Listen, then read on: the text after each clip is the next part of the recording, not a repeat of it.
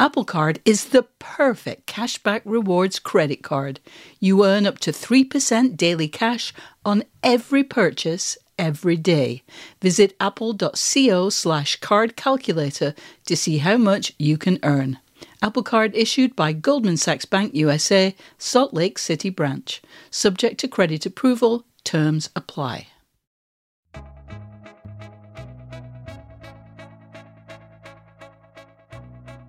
Welcome to Working, the show about what people do all day. I'm your host, Jordan Weissmann, and this week we are heading back to the Green Dragon Cannabis Dispensary in Denver, Colorado, uh, where I talked with Ryan Milligan. He's one of the company's co owners and also its head of cultivation, which is to say, he's basically a pot farmer.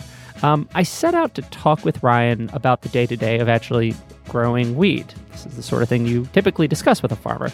But as often happens with people who work in this industry, the discussion quickly turned to regulations.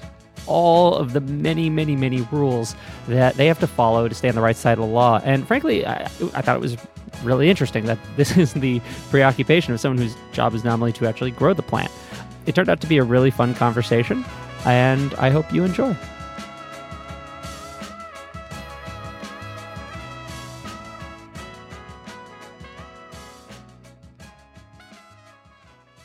Thank so you for th- that tour. That was yeah, you're welcome. This is your first grow, basically, and it's funny. People say grow houses, like you know, I, I don't, th- I don't think you like if you were at a tomato place, what would you have called it? If you were at a big tomato greenhouse, place, okay. probably not a grow house, right? No, no, not called a grow house. You're right. That's absolutely not. No, you're correct. I, I probably would not have, but that's that's what we've all been. It is and acculturated to call there's, it. There's a ton of that. There really is. Yeah. I just run across that all the time. What other like funny stuff do people like? Yeah. I don't know. I, I, that one, that one I've come across like several times in the last few days, So so, it you- stands out. Though. When you hear grow house, what does that bring to your mind? I mean, it brings to my mind what I know is in your mind, Yeah. which is, you know, what what was on the news a decade ago, which was a house in suburbia, you know, rented by some fellas, and filled every room of it with weed. I mean, that's like that's what you think of, and that's why it's a grow house. When everything else, every other grow place you've been, would not be a grow house. No, you know? absolutely not. No, so it's like it, it's it's and you just walked funny. me through this place. It's it's hyper professional. it's uh, you know it's like a gorgeous facility. Like I Thank was walking you, around admiring the aesthetics. Of, We've like, certainly tried. I mean, it- we've I've been doing it for about a decade, and they certainly all didn't look like this. Uh, you know, we started in warehouses, kind of like everyone else, but uh, it's evolved, and I, I we didn't really the technology existed, but we didn't really have to reinvent the wheel. But we certainly had to cater it towards marijuana. So there was a lot of working with. Um, you know, man, different manufacturers to kind of get that dialed in. Okay, so the, the traditional way these interviews start is my first question is always supposed to be, "What's your name and what do you do?" I think we've sort of hopped into the interview already, but did, just did. just for the sake of working tradition, what is your name and what do you do? My name is Ryan Milligan. I'm with Green Dragon, Colorado, and I'm uh, an owner of the company. You're an owner and you're the head cultivator, correct? That's right. I spend almost all of my time in production facilities. Yep. So, is if I were to say you are a cannabis farmer, is that kind of correct, or is that a I think that's pretty much correct. I mean, as an entrepreneurial kind of guy, I, you know, you always kind of look for that ground floor of something, you know, new. I mean, in 2009, I was in real estate uh, back east, and we all know what happened then. So there were some tragedies taking place in that business. So, you know, I was just kind of looking for something uh, new and fresh. I mean, you call it what you want. To me, it's very much a a business, a job, and uh, you know, I, I've had a lot of fun kind of working through the inefficiencies that used to exist in all of these places and kind of dialing those back and bringing cost of goods down. wait? So you were like a real estate broker, or Yeah, I had my license to buy and sell, but I also build a lot of stuff, did a lot of commercial projects. Um, Oh, cool, cool. med- medical space and things of that nature. like in in like um, interior building kind of things. Or, No, it's a new new construction. Oh, okay. Yeah, top to bottom. So that probably helped with building. It did place. really. I had a lot of experience in that and meshed right in with. Uh, as I said, that was back east. So once I got here, you know, we lined up contractors and kind of started the whole thing. Started making contacts, but it was the same approach as you would do in any business. It just happened to be marijuana. How did you learn to grow marijuana? We made some mistakes, that's for sure. Um, But like, there's no textbook. Is there's, there? there, th- none of this came with an instruction manual, that's for sure. you There's- don't apprentice. Oh, I guess you probably can apprentice now. You probably but- can now. In fact, yeah, you know, I think Oaksterdam got shut down, but that was essentially like a little weed college. Uh, But personally, you know, I just kind of figured it out as we went. You know, I mean, the the what you're allowed to do as a production facility also has changed greatly over the years. So the things that you were allowed to do in or not allowed to do rather in 2009 versus now have changed dramatically. You know, it used to be just medical, which your plant count was based solely on patient count, and now you can tier up through different layers of you know licensing to allow more production. So our whole scheme kind of grew with the regulations that would allow us to kind of do more and more in some areas. That's not to say all because we're very limited in some areas. So you were you joined in 2009. You helped open, I guess, the first. That's right. We- when it was Green Dragon or when it was, It was Green. it was Greenworks at that time. Yep. Alex- there were four of us. there were four of you guys, and you opened them together. And Yeah. so, did any of you have agriculture skills at that point, or No, no, so you did were- you bring on people to kind of learn? No, no. no. That was, uh, well, as far as we were concerned, well within our range of figuring out. I mean, the the actual growing process of marijuana, of growing marijuana, seemed to kind of pale in comparison to, even though that's obviously the the heart and soul of our business. It really compare paled in comparison to the regulations and red tape and tribulations and trials that you seem to had to go through f- from a regulatory standpoint. So we just kind of waded through the production portion of things. Was that like you go on Google and say like, is it? I mean, I, I, I had some farming background. I mean, I, I was never a farmer previous to this, but I mean, uh, common sense goes a long way. I mean, that's the real answer. Common sense goes a long way. I mean, you're just trying to grow plants. You- Yeah. You know, that's, it's fairly simple. but so you had some farming background when you joined in 2009. I mean, I grew up in Ohio in the middle of corn country. okay. So, you know, I'm no stranger to a combine, but that's very different than what we ha- than what we do here. So, Yeah. But you know, on a plant health scientific level, it's pretty straightforward. You know, And so over time, you've learned more and more just on that's the job. right. Yeah, it. and really the the the big advances in that department, in my opinion, are the technologies that can control your climate autonomously and your watering and your temperatures and lighting and shades, fans, etc. I've learned a lot with the controls. So when you were first opening the the you know Greenworks in those first few stores, Yep. what kind of a place were you growing in?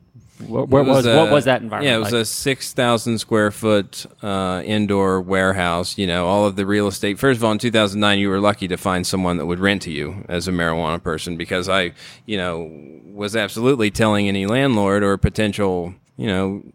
Uh, person that it was a marijuana production facility. This was not something that I came out here to keep under the table.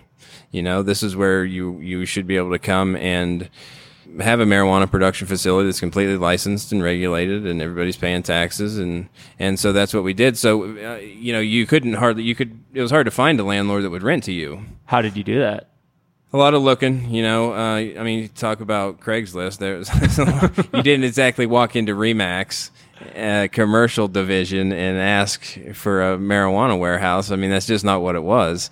In fact in 2009 we rented our first place uh, and had our first harvest before i believe it was house bill 1284 which was the first the first you know regulatory laws that were passed down. So there there was no not only was there no instruction manual f- to, for the production of marijuana, but there certainly wasn't one for the regulatory standpoint either. So, you know, the cities and the state were working through those issues. We were working through those issues, uh, and that's kind of when vertical integration got passed down. So you you couldn't have you had to be vertically integrated. You couldn't have a standalone grow in 2010 or a standalone store. And that's why the dispensaries all around Colorado they all they're seed to sale pretty much for the most They part. are for the most part. I'm not sure exactly what the license split is now, but you but now you can have a store, a standalone store, and a standalone grow. They, they've allowed that. So, but, I just because of tradition. That's why a lot of them I work think the way so. I, they it's kind of winds up not making sense. I mean, it would be like saying to the guy who sells tires, "You got to make seventy percent of your own tires. You can only buy thirty percent." You know, it makes no sense. Which is uh, a, a, I've come to it's very normal to function in that environment now. None of it makes a whole lot of sense from a regulatory standpoint, but you know, we just we don't make the rules, but we certainly play by them. So you got started in like this six thousand square foot warehouse space. Yep. eh, Which sort of sounds to me like what we were just talking about. Like, you know, it's the size of a big house. Yep. Like it's, I mean, this is what 150,000 Yeah, square right. feet now. Yep. You, you've upgraded a little Yep, bit. little bit. So what was, you know, what is it like working in that kind of a space? I mean, it was great to be honest with you, especially now that I. I think very much upon those days as the good old days. You know what I mean? Like it's never going back to that. So, so I have a, a very big place in my heart for those days. paint me a picture. I mean, was it like, you know, was it like the sodium lights and stuff that you see like on TV or what did it actually look like? Yeah, it, it was. I mean, it, for those days, for what was out there, uh, the Sacramento Bee ran a story on it and came in and took some pictures very early on, which you can still Google those and and you can see it. And it was very uh, cutting edge, honestly, for for its day. I mean, I had at that time there were a lot of people that were only just able to dip their toe in the in the in the marijuana space. So when I came to them and wanted to design a room or you know to put together an HVAC system, it was very it was apparent within seconds of talking to, of that initial conversation as whether or not that person was a fan of marijuana or not a fan of marijuana and. Uh, the ones that were jumped in with both feet, and we designed a great facility. It was, uh, you know, it had two flowering rooms. It had a, in the middle of that was a veg, a veg room, and we would harvest one of those flowering rooms each month. Uh, com- you know, it was just, uh, it was very, very simple compared to the situation that we're in today. And I, I love the situation we're in today, but I just, I like to take the, the, the good old days, if you will, for exactly what they were, which was just a really fun time. How many people were working in that warehouse? It was. I have a partner, Kelly, who's been with me from the beginning, uh, and so it was him and him and I and two others. That was it. That was it. That was the whole operation. That was it. It was feeding two stores, one on Colfax in between the Ogden and the Fillmore, which was closed, and another one in Edgewater. By the way, the Fillmore store was closed. uh, The the Colfax store was closed. The city had this was very early on in the licensing, so there were some bumps in the road to to be expected. But the city had approved that store based on measuring you know we have regula- regulations as to how close we can be to a school. So that was a thousand feet. And the city measured that at, as pedestrian walkways. The feds for whatever reason in 2010 mid 2010 or so thought well let's just go check some measurements. I, I guess they must have thought this. So they come to denver evidently and you know check some measurements and they measure as the crow flies. Uh oh. that cut my thousand feet plus down to about 800 oh. Oh boy. so you know at the time in between the ogden and the fillmore it was a great store like it was a great store it's where you want a store Yeah. it's two in between two major concert venues that that's where else could you possibly want to? couldn't pick a better spot Yeah. and uh, I got a letter that said, you know, we've measured your store, yada yada, eight hundred and some change feet, and I'm like, wow, Uh, you know. So I'm I'm reading this letter with uh, my hands were slightly trembling when I opened the letter. I'll be honest with you. I mean, it's not every day, you know, you get that letter. It's every day that I hope to not get that letter, but but to this day I got that letter. So I'm kind of you know kind of mulling it over. It's sixty plus percent of our, you know, uh, it's probably a little higher than that. It's like you know it's probably honestly close to seventy percent of our business was coming out of that store, and um, it says to shut down. So I wrote a reply and respectfully, very respectfully, explain explain my position and how the city had measured, how the state had measured the distance, and I got a letter back that said, you know, I, I don't recall. I'm sure I have this letter somewhere, but it, it basically said, respectfully, you you know, you're going to close that store. Or we're going to you know probably pay you a visit, and we immediately closed that store You don't go toe to toe with the feds. Yeah. you don't go toe to toe with the feds. And uh, I'm the last thing I want to am here to do is to break any of the rules. So if they saw it as 800 and change, and I saw it as a thousand, obviously they're going to win that. So that's the kind of uncertainty you guys were dealing. With. That's the kind of uncertainty. You were that like you never knew if your business was going That's to right. get randomly shut down for a bureaucratic snafu. That's right, and and so that really took me, but that took me definitely off guard. But it also bulletproofs you in a business mind way that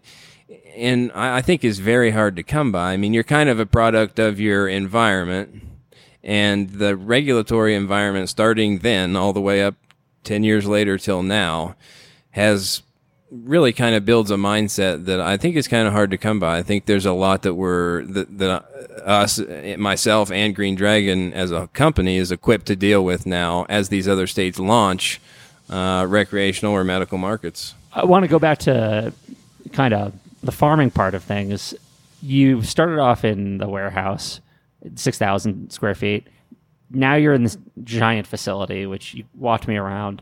How many other like greenhouses are there like this? How how many other people grow in in a, a place this size? Yeah, I think that there's not there's not a lot. I mean, what you see if you look down south, kind of in Pueblo, because to put a structure up and to add all the things that have to go to control that, you know, winds up being obviously very expensive. There's uh, some middle ground that I see people try to get to, which is kind of down south where they'll put up a couple of head houses, a couple of greenhouses to grow, you know, to, to have propagation area to make clones, which get repotted and grown, you know, a foot or a couple of feet high and then go into a field, you know, whether that's a hemp, uh, business plan or you know a hemp slash CBD business plan, or even if they're just trying to get the flower to market as flower, you know, the, there's the field guys. You got the field guys, which wind up saving a lot of money, but have a lot of challenges, whether it's weather, weather or irrigating or pressure from insects. Um, there's that. But then to have a large scale that's completely housed and contained under roof in a greenhouse, you don't see people doing hectares and hectares of greenhouses like you would for commercial peppers and tomatoes. This was something you were telling me while we were walking around. I thought was really interesting. Is that there used to be a consensus that indoor marijuana was the best stuff. You wanted that Yeah. like hydroponic kind of grow right. house, Yep. and a greenhouse is not what we're seeing now. Like even though this is the kind of facility where you would grow commercial tomatoes or whatever else, this is different. This is a what, so. What is the distinction between a greenhouse and like a, a like you now work in and a traditional uh, indoor grow house? I think that all, all of the major factors having to do with the control of the environment, right? I mean, let's not make it rocket science. It, it's, it's, if you can, the better you can control the environment, you know, the better that crop will be. So indoors, you know, in a traditional warehouse, a closed warehouse, no sun, you struggle to have enough air conditioning. You struggle to have enough electric available. You struggle uh, to you know keep your climate in check, which just leads to a, a kind of a lower end crop. We ha- all, all of the control factors in, in a greenhouse are are highly highly controlled and they're autonomously controlled and and you're not relying on people to keep those controls in, in line. It's all programmed and laid out. So I think that the conception or misconception rather um, had to do a lot with the culture, you know, whether it's your own experience or, you know, um, hip hop songs or just in any kind of factor in general had just kind of taught people that that was the way to go. But I also think that comes from not being able to do this. You were never really able to grow in a greenhouse. You know, it's it's obvious if you start to think about you know how how you would try to approach this and not have people know that you're growing marijuana. Uh, that all limits itself to, basements and closed rooms and dark spaces and far out in the middle of nowhere. Tell me you weren't going to build a 150,000 square greenhouse in the middle of a major metropolitan Probably area? not. that probably wouldn't fly, you know. And, and if you did, people would certainly notice. So I think that whole perception just is is culturally based, really. Um, And probably because when people grew outdoors, they were kind of not. I mean, like the outdoor stuff was not great. It was sort of like That's right. I mean, you, yeah, of- you got to think. Also, I mean, I s- see people every day who walk into our stores and haven't seen marijuana in 30 years, and so they start thinking back 30 years ago to what their personal experience with marijuana is, and you know. I saw a page out of the 1970 High Times the other day. It was a, it had a picture of Thai stick on the front page. There were seeds blowing out of every crevice of this bud. You know, I couldn't give that weed away in this in this town, and and that that probably was six, seven, maybe eight percent THC if you really got a good one. Today, if you have anything that's not in the 20s, you know, people just aren't looking for that. Apple Card is the perfect cashback rewards credit card. You earn up to 3% daily cash on every purchase every day. That's 3% on your favorite products at Apple, 2% on all other Apple Card with Apple Pay purchases, and 1% on anything you buy with your titanium Apple Card or virtual card number. Visit apple.co slash card calculator to see how much you can earn. Apple Card issued by Goldman Sachs Bank USA, Salt Lake City branch. Subject to credit approval. Terms apply. So actually brings me to a question I'm wondering. As a farmer, what is actually your goal for these plants? Like, is it just to push up the amount of THC? What makes a good cannabis plant? You know, I think that varies if you're asking the the manufacturer or the consumer, but I think there's a happy medium in between the two. What I need are a pretty specific set of circumstances, which are is a quick cycle. You know, you can get a 16 week sativa, but you know, weed is ten dollars an eighth, so that 16 weeks is going to spread that ten dollars very thin uh, from a cost of goods standpoint. So I, what I need is a is an eight or a nine week cycle that is as potent as possible and and has a large mass fruit. Can you ever, I guess, can the weed ever be too strong? The weed can certainly be too strong for what some people look at. For instance, in our situation, if you if, and that depends on where this product is being he, is heading. So if it's going to a MIP, you're going to extract all of the THC out of those plants. A MIP being um, the manufacturing of infused products uh, edibles, extracts, live resin, live rat wax, crystals, things like that, and CO2 oil to go into crystal, uh, CO2 oil to go into edibles. So in that in an extraction situation, you you need as much THC as you can for that batch to yield as much as possible. Now you can lower that potency down by dosing it into a sucker or an edible or a candy bar, uh, and lower that down to a to a uh, you know 10 milligrams per serving standard, which is is the rule, uh, and then the consumer can have their choice of how many bites of that candy bar they take, essentially lowering the potency. Now, as far as flower goes, you can't lower the potency on a piece of flower. If you were if you harvested a bud and you were going to sell it as bud and it tested at 29% and the person at the retail counter wanted it to be 15, there's certainly no lowering that. However, it's like saying you have to drink the whole bottle of liquor. I mean, you you don't. You can just take a sip of the liquor.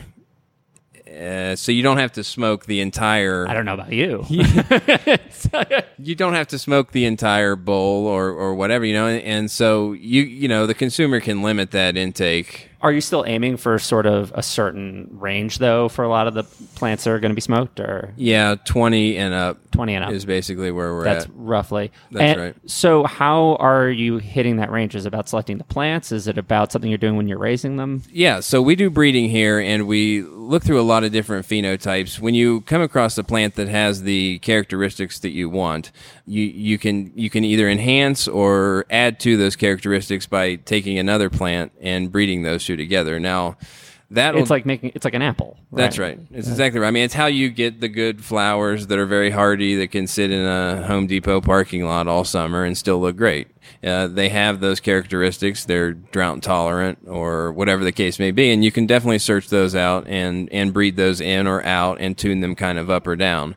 When we do a breeding project, that'll create a, a, a ton of different phenotypes. So think about how easy it is to make like a hundred thousand seeds. I mean, it's it's you know one male plant in a room full of female plants will do that, and and that's kind of the easy part. Then you have all these seeds, so so those seeds are all very different. It's just similar to you know, it's like you're very closely related to your brother, but you're certainly very different from your brother, and so the the seeds are the same way. So once you have those seeds, you'll you know phenotype all of those out and continue to look for those characteristics and see which ones carried those characteristics on or didn't and then sort through those sort through that phenotype experiment. And so eventually you're going to breed the right plant that's going to have the right flavor and the right amount of thc that's right. the same way you're breeding that apple breeding yeah, that tomato. that's right. And of those you know you could just say of those 10 seeds for for conversation's sake but it could be of those 5000 seeds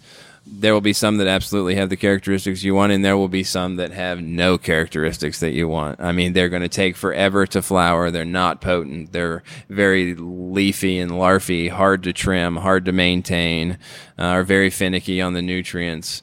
So you have to work your way through that, and that's kind of how we, you know, perpetuate the search uh, and the science of of the of the plants that that will do the things that we need. Do you have like a, I guess, a plant biologist on your team, or is it just like how do you guys Yeah. actually run that part? It seems like it's a pretty important. We do have a biologist at this point. We do yeah, work with him very closely. and he helps figure out the genetics. That's right. everything. Yep. And once you find those plants, are you then essentially just like taking cuttings and regrowing them? Or That's right. Before you flowered, so you would plant that seed. It would grow to a larger type veg plant. If it was a male seed, you're going to eliminate that right away because we're only dealing with females. And once the males are eliminated, you'll grow that you'll veg that plant up to a few feet or whenever you would like to start cloning it, and then you take a clone from it and send that to flower. The whole time you have that genetic backed up from that seed uh, that you popped. It's still you still have that. That plant doesn't flower, and um, so at the end of the experiment, if you had ten plants, had 10 seeds that you planted, which generated 10 clones, also known as 10 phenotypes, and then those 10 phenotypes flowered.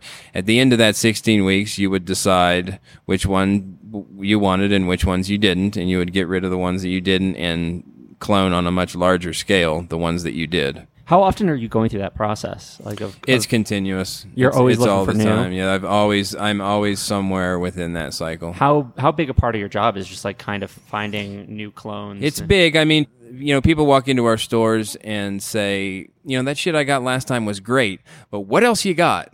And so it's not, it's kind of like you kind of, we always are shooting for a mix of the very best of the old, but you very much need to have something cutting edge and something coming. It's like we, we, we had that. That was great. We have this coming and after that will be this. So there's always just that constant uh, stream of push, push, push, new, new, new. But you you must kind of retain uh, some of the oldies but goodies as well. How many are you selling at a time typically? We're working right now in the production phase with about a hundred genetics that have been, you could say, tried and true at this point. You know, um, with probably another. I mean, there's a there's a lot in the R and D phase. I wouldn't have a number, but it's a lot. And how many of those hundred? How many are going to be on sale at any given point? through a number of different products close to all, but that's including everything from edibles, you know, to creams, to tinctures, to salve, lip balm, and flower. So, so most. How does your day typically start? I mean, what are you what are you doing when you get here? You know, I get here at about 6 a.m. every day. Uh, that's generally speaking. Before, Get on the tractor and- before everybody else. yeah, start up the combines. No, I get here at six, and you know, a lot of my, I, I it's it varies greatly from day to day. I mean, one day, uh, I'm I'm sitting with a, a state auditor, auditor auditing, you know, thousands of plants. The next day, we're packaging. I mean, so I'll get here at six. Everybody kind of starts to flow in. There's about 30 people that work at our facility. You know, they pretty much have a game plan for every day. Uh, this whole place moves kind of just in a nice one, two, three, four. I mean, nobody really has to think a whole lot about what they're doing. They all kind of have their spots and their places. We're highly automated, very highly automated here. So that keeps the, the labor to a minimum. I'm trying to think of how to answer your question. It's like you're overseeing just like I mean you're overseeing a farm. It's uh, You're overseeing a farm. well, so I let me mean, ask about that mm-hmm. auditing part. So you what, what how does that work? Are they what are they checking for exactly? plant count mainly. There's mm-hmm. a whole seed to sale situation that they're highly tuned into. Uh, they can access all of my numbers at any time. So how does that work? I mean, what how how do you actually are you like going by and checking all their labels and making sure they have the Not right- quite. Um, tag, there will be a, a med officer, the med standing for marijuana enforcement division. We're strictly recreational at this facility, but there will be a med officer, uh, you know, come in randomly, unannounced, and they'll have an all of these.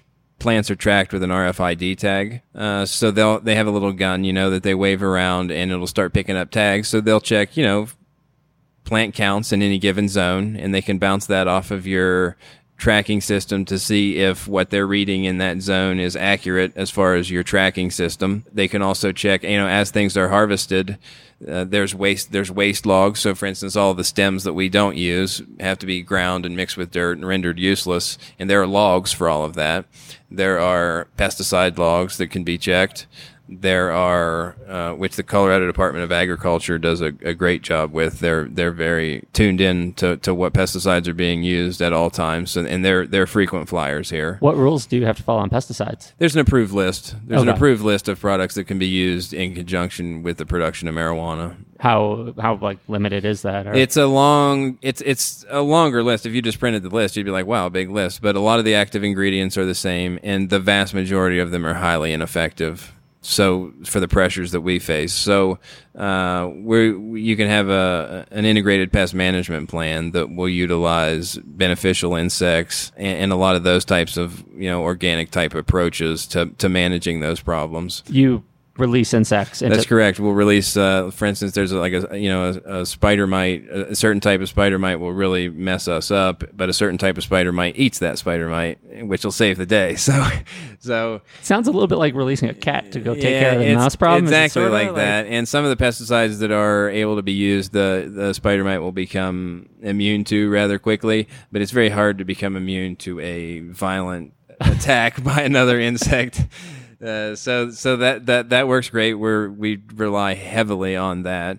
Um, the MED will go on to look at your finished packages. So once flower is harvested, cured, dried, and you've taken wet weights and dry weights and tracked it all throughout the process and made a batch tag, and that batch tag follows it all the way to the the machine that packages. They can tap right into that entire chain of command and and very quickly paint a very clear picture as to what went where and whether or not you're being accurate. What happens if you get something wrong? Like if you mess up, if you have too many plants, or you have Yeah, I think that's pretty laid out in their statute. There are some there are certain things that you could refer to as a cardinal sin. what that- like what's a cardinal sin? diver- diversion. Mm-hmm. Like diversion would be something that would just So if you're growing more than that's showing up in that final weight, No, it's more like it's way scarier than that. I mean, I, I, it's way scarier than that. The scariest ver- version of diversion would be something goes out the back door. For instance, you know that that's a that's a cardinal sin. an employee is dealing on the side. or Yeah, that would be- And that's so. You, do you guys have to be constantly vigilant for that, or Our system doesn't really allow that to happen. I mean, I trust my team, and it takes an army uh, to make it happen. I trust them a lot, but really, we just take the whatever temptation might exist in that phys- the situation out of play with our internal practices and standard operating Have you- procedures. has that ever happened at grow facilities in Denver? It has uh, Sweet Leaf being an example. They they got shut down and lost all of their stores. Oh, wow. All of their stores were closed. So you can get the death penalty. You can here. get the death penalty. That's right. And there have been a few of those, all highly publicized and a big problem. And don't forget, you know, there's also there were 50 some odd home grows shut down just the other day in, in the Denver area that were outside of the constraints of, you know, the rules for home production. Which I find unfortunate that that option even exists. I think it all should have been ran through the regulatory market. But Oh, you think that the you, you don't like the idea that there are that would be my vote personally, but I know others think differently. And it's kind of like the tomato model. It's like, well, who grows tomatoes in their yard? Everybody. Well, who who buys tomatoes? Everybody. So it's I understand that. I don't agree with that. I would have just as soon seen it all run through the regulatory market. I think it creates a gray area that is just difficult to operate in, whether it's me as a business owner or whether it's them as regulators. It makes it a lot tougher. coming back to tomatoes, one thing that obviously makes growing cannabis different from growing a uh, you know Jersey tomato or whatever uh, is that you can't get the death penalty if you grow your Yeah. tomatoes wrong, as far as I know. Yeah. But I've, I'm curious now, just from the agricultural perspective, like what is there anything unique about growing cannabis that makes it difficult? Is you know you were saying before that in a way it's just another plant, but it seems like it's a very complicated plant. It is. I, I, there are some So like what are like the tricky parts about it? Is it the genetic diversity? Is it the It is the genetic diversity. The genetic diversity definitely poses some challenges. As I said, if you you know if you like to to drink Mountain Dew, you just kind of drink Mountain Dew. I mean, the diversity it, it does add, add a layer of difficulty, but it also is the consumer in that need for kind of what else do you have. So the genetic diversity certainly does pose some problems in the fact that we are trying to supply an environment to these plants that is kind of a middle of the road environment, if you will. In other words everybody is kind of happy with it. Maybe this plant would prefer a little more nitrogen and this one would prefer a little bit less, but we're kind of looking for a happy medium. That certainly poses some challenges. Um, I don't think it's the difficulties so much regard, you know, in, revolve around the growing marijuana production itself. It's it's really the regulatory scheme and the seed to sale and the tracking uh, that add a component to it that is just very difficult to deal with. And that and that's up to and including the pesticide situation. I mean, to go you know, we can never really say that we're organic. I'm, I'm not even sure I know what that means to people anymore. But there's the to say that we were organic. I believe there's a the certification to be organic is federal, and so I think there are some issues there with actually being certified organic. But you can't go to the Department of Agriculture and be like, "My yeah, marijuana is organic." The federal Department of Agriculture, anyways. I, I want to get back to the kind of the plant itself. Um, Yeah, I know, and you, I know you kind of want to be. I don't. I hate to. I feel like I'm leaving you short in that department. It really, in our world, like Yeah. the growing the plant is kind of the easy part. yeah, that's that's what's interesting to me. It seems like you It's have like- this really complicated plant, but like, I guess, I guess it is a weed. Like it grows. It is a weed. You know, I mean, eh, people can make it a lot more difficult than it is sometimes. It can also be very difficult sometimes. Well, so what's the worst thing that can happen to a marijuana like crop? a lot of things there. I mean, and most of this would happen from inexperience or an unfortunate set of circumstances that I could hardly imagine. But you could have, like, for instance, a nutrient a nutrient lockout to where a specific set of conditions in your root zone won't allow that plant to uptake any nutrients. Uh, making the whole thing train wreck pretty much immediately. That would be a nightmare.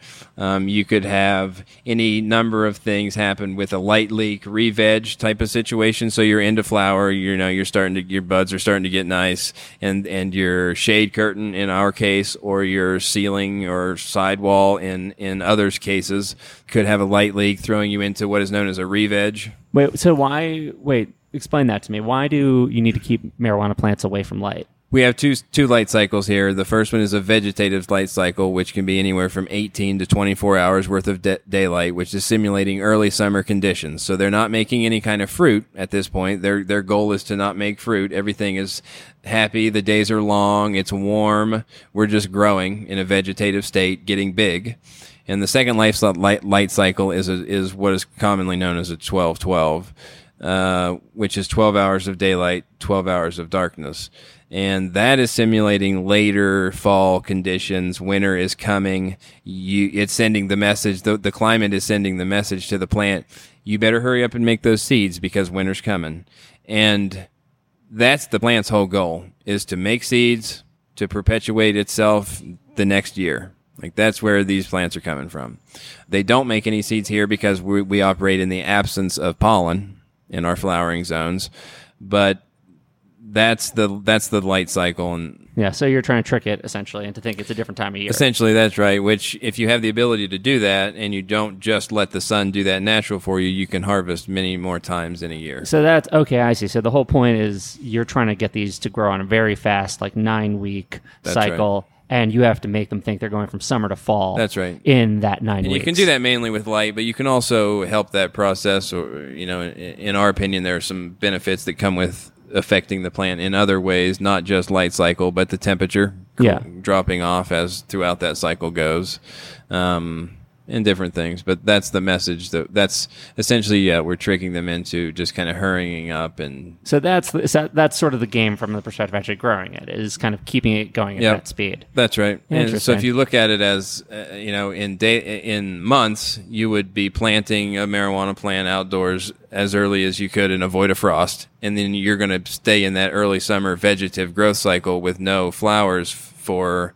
you know Uh, until the days get shorter than 12 hours of light, which is you know I think right now you know, it's August 14th. I think we're just crossing over into less than 12 hours or about 12 hours. So you would just be starting your flower cycle now, but you're four months in.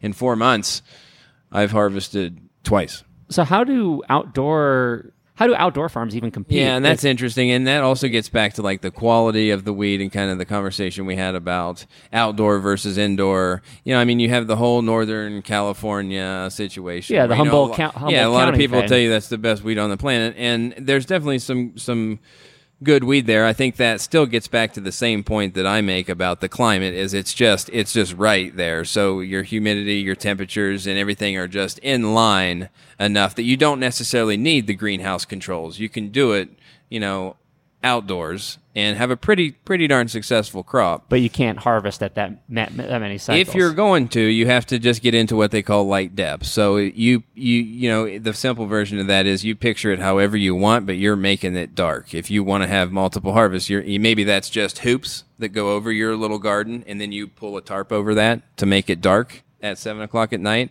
or maybe it's a very fancy greenhouse that does it for you. But if if you in the absence of a light depth component, you're going to wind up with, you know, the good news is you're, you're going to veg all summer. That's the bad news. It's going to kind of take forever, but you're going to wind up with 14, 15 feet tall plants with, you know, encircled by chain link fence that, that can barely hold themselves up. I mean, that's the good part, but you have to get through a much longer growing season and you're susceptible to a lot of other challenges if you have to go on that long of a cycle. So it's like anything else, there's good and bad. Interesting. So you are essentially here, you're growing shorter plants quicker. That's right. Uh, whereas if you're at a farm out in Northern California, you're growing trees basically. That's right. That's traditionally the Northern California approach, very much so, yes. Okay. Trees, like ra- trees in raised beds. That's definitely. Then suddenly I'm it. understanding some of the slang.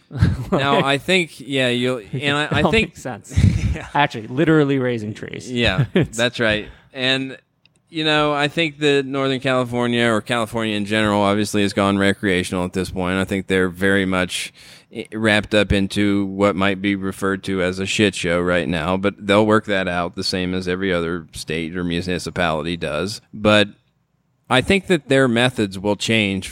I, I believe that their methods will change considerably from what they used to see as the very much the normal, which would be the big trees. I think that they're probably going to to get away from that. I think it's going to be an obvious reality to a lot of those guys once they go down this road.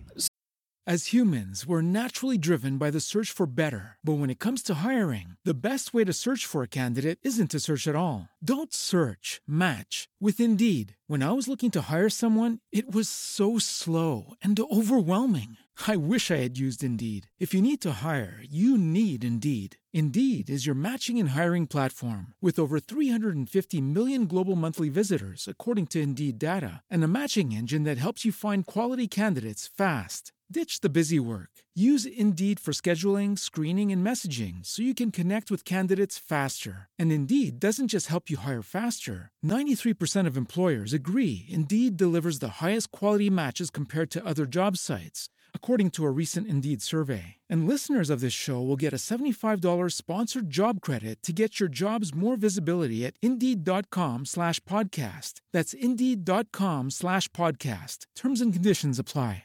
So once you've grown a plant, how do you tell it's good? How do you do quality control on the plants that are growing? Yep, that's a great question. And whether it's um whether it's a flower or an extract, there are a, a multitude of tests that are required by the state. And this is where you get back to your tracking and your batch and your batch tag and all of this can be very easily tracked by the governing agencies. For instance, our flower will go through a microbial test. It will go through a pesticide test and it will go through a potency test. The extracts also will have. How do you do those tests? we- Like, we send those off to a third party lab. okay. So those have to be a third party lab. I couldn't test for those things if I wanted to. That would be definitely unacceptable for the, the regulations that have been laid out. So that goes with third party lab. Those those are all tested and you know, you get your results back. There are additional tests for extracts having to do with you know, residual solvents and levels of any solvents that you use to make the extract, along with the. Um, hey, you're throwing me off. You're throwing me off. Hey, good to see you. A shitload of tests, man. You know what I'm saying? Like, there's a shitload of tests. It just you send it all off to a lab and they're going for each little bit of that and you have to figure and then you get it back and that tells you like I mean what happens if a batch if a grow isn't good? Like what do you do? There's a method to quote unquote remediate that. There are also some things like a, a powdery mildew or something that you could test hot for uh, would be acceptable to go through a MIP processing because those contaminants are lost in that process and don't wind up in the final product. But so there are a lot of different things you can do if it's not, not an a lot. ideal There's really not a lot Um, Oh no. Okay. especially in like a pesticide. Like if you test hot for any of the pesticides that are disallowed, you're that you put that in the cardinal sin do you have category. do you have to do you often have to just like get rid of plants, trash plants that didn't come no, out right? we've or- never had that. You've never had that never happen? had that at all. No, no, that would be a scary day. You you can you, if you you know just apply some common sense to the situation, uh, you can do it. You can do this very much successfully without pesticide component. like you didn't set out in life to become like a farmer. Like this is like running an like this is not this was I, I doubt if a like career counselor had asked I don't know. I do like harvesting things. Like I've always harvested. I've always done a lot of fishing. I've harvested a lot Okay. of fish. Harvested a lot of white-tailed So deer. what what is your what is like your favorite part about this? Like what do you actually what what's the part you enjoy about running? I don't the- think there's a favorite part. I mean, I've done a lot of projects in my day, you know, most of which have been pretty mundane and kind of boring. I mean, every day there's just such a unique individual set of challenges that I'm faced with at 6 a.m. that it really kind of keeps you on your toes. I, I, uh, so to you it's just like a business challenge. yeah, that's right. I mean, the the guys from 2009 are kind of a dying breed. There's not a ton of those left. They've kind of turned over and uh, you know, it got a little too hot in the kitchen for a lot of those guys that couldn't kind of get up to the corporate type standards that we're dealing with today. So I mean, just to see that whole transition take place and be a on the ground, real everyday part of it has been very rewarding, and I, I am glad to still be a part of it. I, it's it's all my favorite. But you still sometimes miss the the old the old warehouse. I, I do. You know, those were the glory days, and those are never coming back. So I'm glad I got to see those. All right, man. Thanks. It's been a lot of fun. Thank you. That's it for this week's episode of Working. Thanks as always for listening. I'm your host, Jordan Weissmann. And if you enjoyed the episode, please, please write us a review at Apple Podcasts. You could just leave us a few stars, or you actually sit down and type out a review, one or the other, whatever floats your boat. Uh, and if you have questions, comments, criticisms, whatever, write to us at working at slate.com. Again, that is working at slate.com. The producer on this show is Jessamine Molly. I also want to give a special thank you to Justin D. Wright for the ad music and to Daniel Schrader, who sat in the booth and helped me record the. He is currently waving at me as if I shouldn't thank him right now, but who sat in the booth and recorded my intro and outro because I needed someone to do it that day. Thanks again, and uh, catch us next time.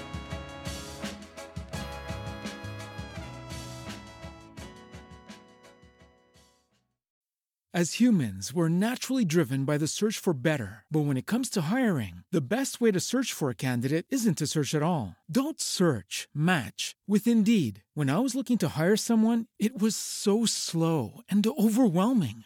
I wish I had used Indeed. If you need to hire, you need Indeed. Indeed is your matching and hiring platform with over 350 million global monthly visitors, according to Indeed data, and a matching engine that helps you find quality candidates fast. Ditch the busy work. Use Indeed for scheduling, screening, and messaging so you can connect with candidates faster. And Indeed doesn't just help you hire faster. 93% of employers agree Indeed delivers the highest quality matches compared to other job sites, according to a recent Indeed survey. And listeners of this show will get a $75 sponsored job credit to get your jobs more visibility at Indeed.com slash podcast. That's Indeed.com slash podcast. Terms and conditions apply.